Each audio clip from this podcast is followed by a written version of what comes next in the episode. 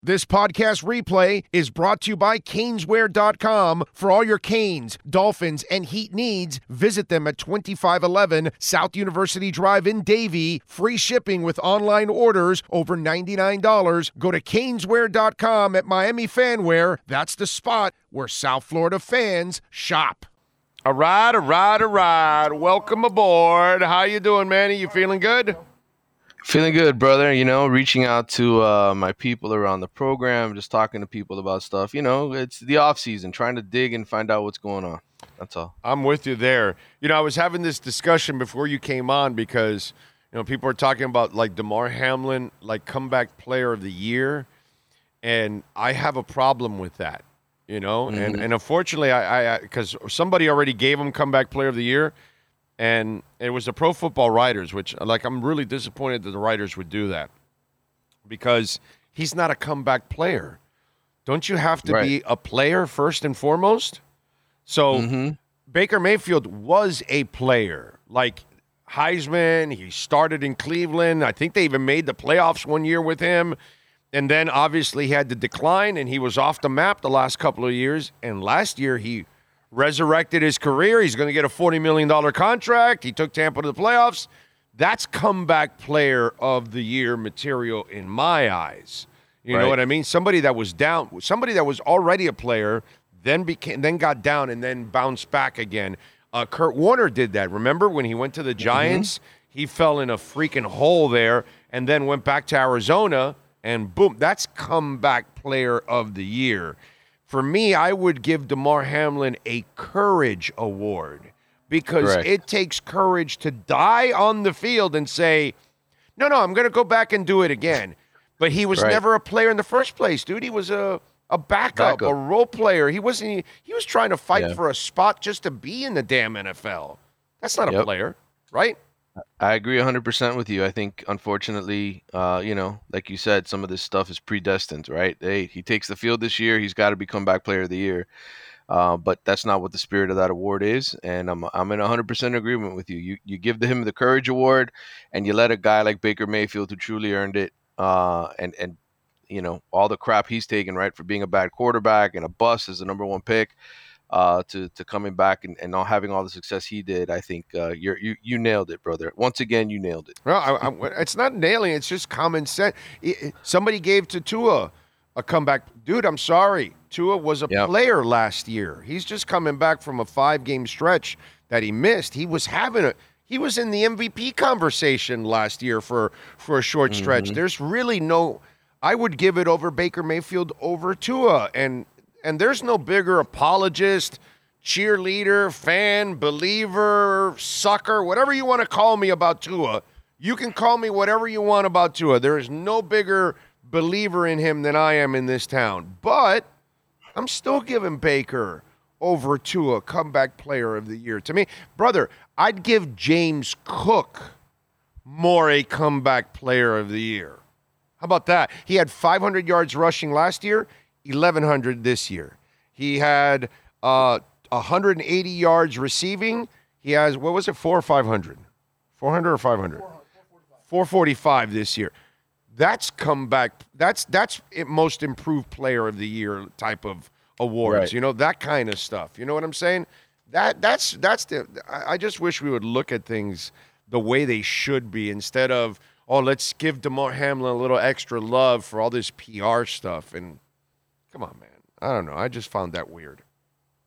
I, I am with you, and, and I hate I hate that that kind of stuff still happens in today's age. You think with especially with all the analytics and all the information and the stats out there that you wouldn't have something this blatant uh, being done, but it still happens because uh, people want to sell a story. Yeah, I'm with you there.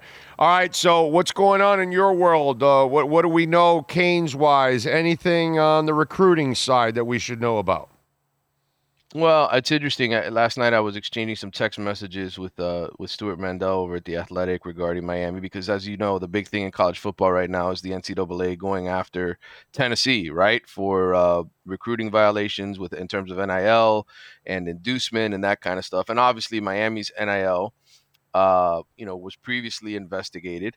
Uh, you know, when John Ruiz was running things, um, because they they they had the issue with the Cavinder twins and they were looking into uh, different football players and all that. And now the University of Florida, who signed Jaden Rashada, you remember Miami was very much involved in the Jaden Rashada mess um, because he was committed to the Hurricanes, uh, first committed to Florida, then committed to Miami, then flipped and signed with Florida.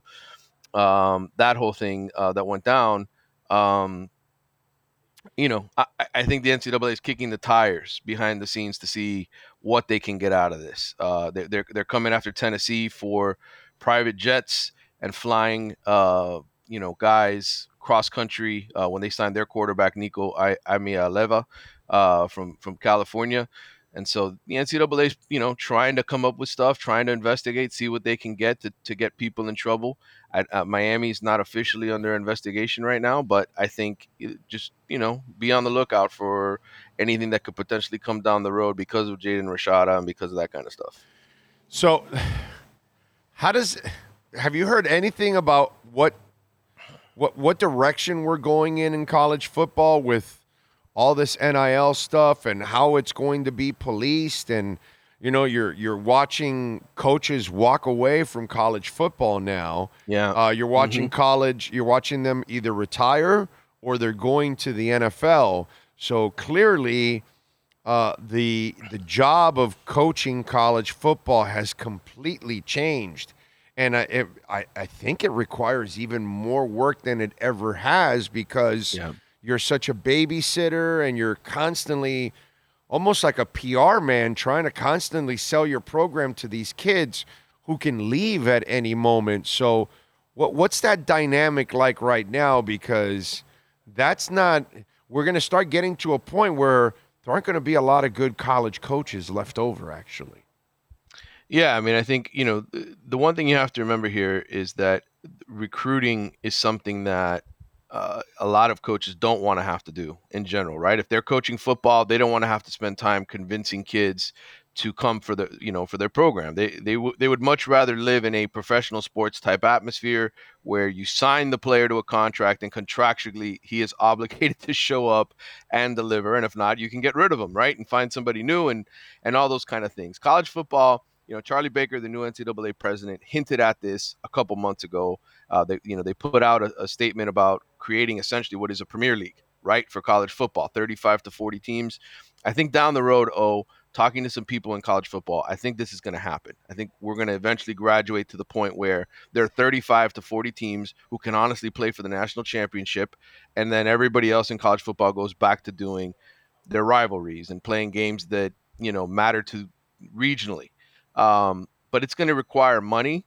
It's going to require a budget. It's going to require a lot of different things, and it's going to require the NCAA accepting change. And right now, the NCAA is playing catch up because they didn't put any rules in place for NIL, and so uh, schools like Tennessee are fighting it and saying you didn't have any rules in place. We're allowed to sign players to NIL contracts, and the NCAA essentially is saying, "Well, no. What about amateurism? What about you know, this isn't pay for play, and these are rules that we told you didn't exist. So it's a huge monumental battle, and I think essentially what we are on the eve of, uh, oh, is the end of the NCAA because their role uh, is not what it used to be. Right? We are now in the pay for play era. We were for a long time under different guys, but now it's official and legal, and the Supreme Court says it's legal to do it. So uh, we're going to have a battle here the next couple years. It's going to be interesting, but I think eventually we are going to graduate to a Premier League type system in college football where uh, if you're in the Big Ten, if you're in the SEC, or if you're a team like Florida State and Miami who's trying to get into those conferences, um, you are part of that elite group who has the money to compete for championships, to pay players, to pay assistant coaches, to maintain what you need to maintain. So I, I don't know when we get there. I don't know if it's in five years. I don't know if it's in 10 years. Oh, but certainly I think it's inevitable. It's funny because I'm going to use an analogy that you will not understand. and I'm going to lose about 80% of you out there on this one because some of you do because you follow the show. Some of you mm-hmm. have become crypto people. But yep. it's Tennessee is saying, well, you haven't put on any rules for NIL. Well, in crypto, a lot of people are going after Gary Gensler and the SEC because they're trying to enforce when they have put no laws and rules in place for crypto. They're treating crypto like they use stocks, and it's completely different, and it can't be measured the same way. And yet, there that's a battle that's going on in court. Which, as you say, we're watching the end of the NCAA. We're also watching the end of Gary Gensler as the as the head of the SEC. So it's interesting how what you're talking about it, it, it goes over in the in the world of business. Now, speaking of NILs and things like that, Ruiz, his name hasn't been nearly as prominent in the last ten months yeah. or something. So what's going on? Talk to me. What's what's the deal here? Well, Who is it? UM's trying to distance themselves? Is it him also knowing that maybe there's a lot of hot water? He wants to distance himself. Is he trying to cool things down? What's going on? Because we had that big Herald story, all that kind of stuff going on. Yeah, I think you know, uh, and I, and people who have tuned into our show and, and to this segment, I've I've told them this over the last uh, several months and year that uh, Miami, their own collective, the Canes Connection, has taken over primary um, organization and funding for the collective for for Miami's NIL efforts, and Ruiz has slowly been quote unquote phased out. I don't know that he's necessarily been phased out like uh, like they've told him go away. It's more like he's dealt with his own issues. He's had his own things to deal with. And to my knowledge, from what I was told this morning by someone, I think the only person left on the Ruiz payroll is Nigel Pack, as far as University of Miami athletes. So the Canes connection is basically doing all of the deals now. Um, Miami is allowed to be involved in the fundraising efforts for the collective uh, because the new rules have been applied. And so um, I'm not saying that uh, they wanted Ruiz necessarily out because I think they were very happy surviving with him, right? Running the show for two years while NIL was sort of establishing itself. But now I think Miami's grown into a role where they don't need to rely on him or his money because, as I've mentioned many, many times before to people who just didn't want to believe it, there are a lot of people in the city of Miami with money who support the University of Miami and want to see the program win. And so Miami's NIL collective is very, very strong. Um, they have a budget that's one of the best, I think, one of the best budgets in college football, and they're able to afford what they need to do so they can sign great players and build a program to compete for a national championship. Okay. Uh, what do we know about Cam? What's he doing to uh, get himself ready for this yeah. season? Well, he's on campus. I think he's playing catch with his receivers. He's going through off-season workouts. He's doing uh, everything that, that that a quarterback needs to do to get ready for the upcoming season. Look, he's got uh, there's three new freshman uh, receivers. Two of them are on campus already. Ny Carr and, and JoJo Trader. Uh, they're already enrolled in classes. I think 16 of the 27 uh, high school recruits in Miami's number three ranked recruiting class are on campus already. So all of those guys are going through off-season stuff. Uh, if you follow uh, Aaron Feld, Miami strength and conditioning coach on Twitter. You'll see that he was blowing a horn today, I think at 4:30 in the morning in Coral Gables. I'm sure pissing a lot of people off, but uh, look, they're doing all their off-season workouts and preparing, and you know uh, the quarterbacks have to work with the receivers and spend a lot of time, um, you know, uh, just playing catch and, and building that chemistry and so I know Jacoby George and Xavier Restrepo and um, you know Miami's tight ends and, and all those young receivers are out there. Uh, the running backs are out there, and, and, he's running those things with them. All right, good stuff. Uh, anything else that I uh, did not ask that we should be asking with the Canes? No, just that uh, you know. I, again, I, I, try to emphasize this. Um, I'm writing a column on on on the uh, recruiting classes for all the in-state schools. Uh, you know, USF, UCF, Miami, FSU, Florida. Um, you'll never convince me, oh, that you can just win by taking transfer portal guys. And oh, of course not. You look at uh, you look at Michigan, right? The team that won the national championship and what essentially was a down year for the SEC because Alabama and Georgia weren't necessarily as good as they have been. Um, those recruiting classes on average, we're still top 10 recruiting classes for Michigan. Jim Harbaugh still did an excellent job. And I think when you look at the path that all of the state schools are on and you say, well, who's the next program that's going to win a national title? I know the record hasn't been there. I know his coaching hasn't been up to snuff, but Mario is accruing the most talent from the high school ranks and the most consistent top five, top 10 recruiting classes. And ultimately, this is still a talent race. And if you can get a lot of elite offensive and defensive linemen, you're probably going to have the best chance to win a national championship. Michigan proved that. They had a really good offensive and defensive line. You still win with that. You still win with running the football and shutting the run down for as much playmakers as you have at the quarterback position and all that kind of stuff. Um, I think this Miami team is trending in the right way. And if you're if you're thinking who's going to win a national title, I think Miami is on the closest path of all the state schools to get there. You still have to kneel. Still got to kneel. There's no question about that. You still got to coach. No matter how much- get the job done. No matter how much talent you got, you Yeah. still gotta kneel. Okay, all right. So uh, you know, it's oh, there's no question. You got. you can have a lot of talent, and you can still tell Vinny Testaverde, no, go ahead and pass. It's a good thing. No, no, Think one interception. No, no, go ahead, Vinny. Go two. No, go ahead. Three. No, no, go ahead. You're Oprah tonight. Everyone gets an interception. Go ahead. So you can have a lot of talent and still screw it up. Oh, absolutely, Okay. absolutely. And I, and I'll tell you, um, for for for the Florida State fans who listen to this thinking I'm crazy, um, uh, Mike Norvell's done a terrific job, right? Like what he's done the last two years, but there is an expiration date with with transfer players, right? They all got to leave eventually. You get them in their in the third or fourth year coming to the program, so you only have them for one year. And Florida State's recruited decently, but not as good as Miami on the offensive and defensive lines. And I think that's where you're going to see the difference in the next couple of years.